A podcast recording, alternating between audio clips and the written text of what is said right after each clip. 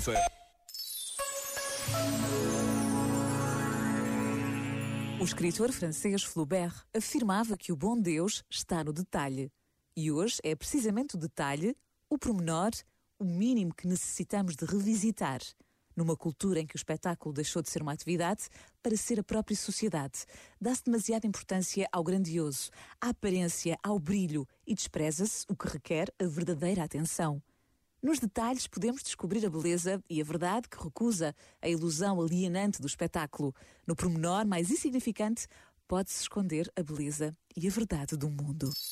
Este momento está disponível em podcast no site e na app da RGF.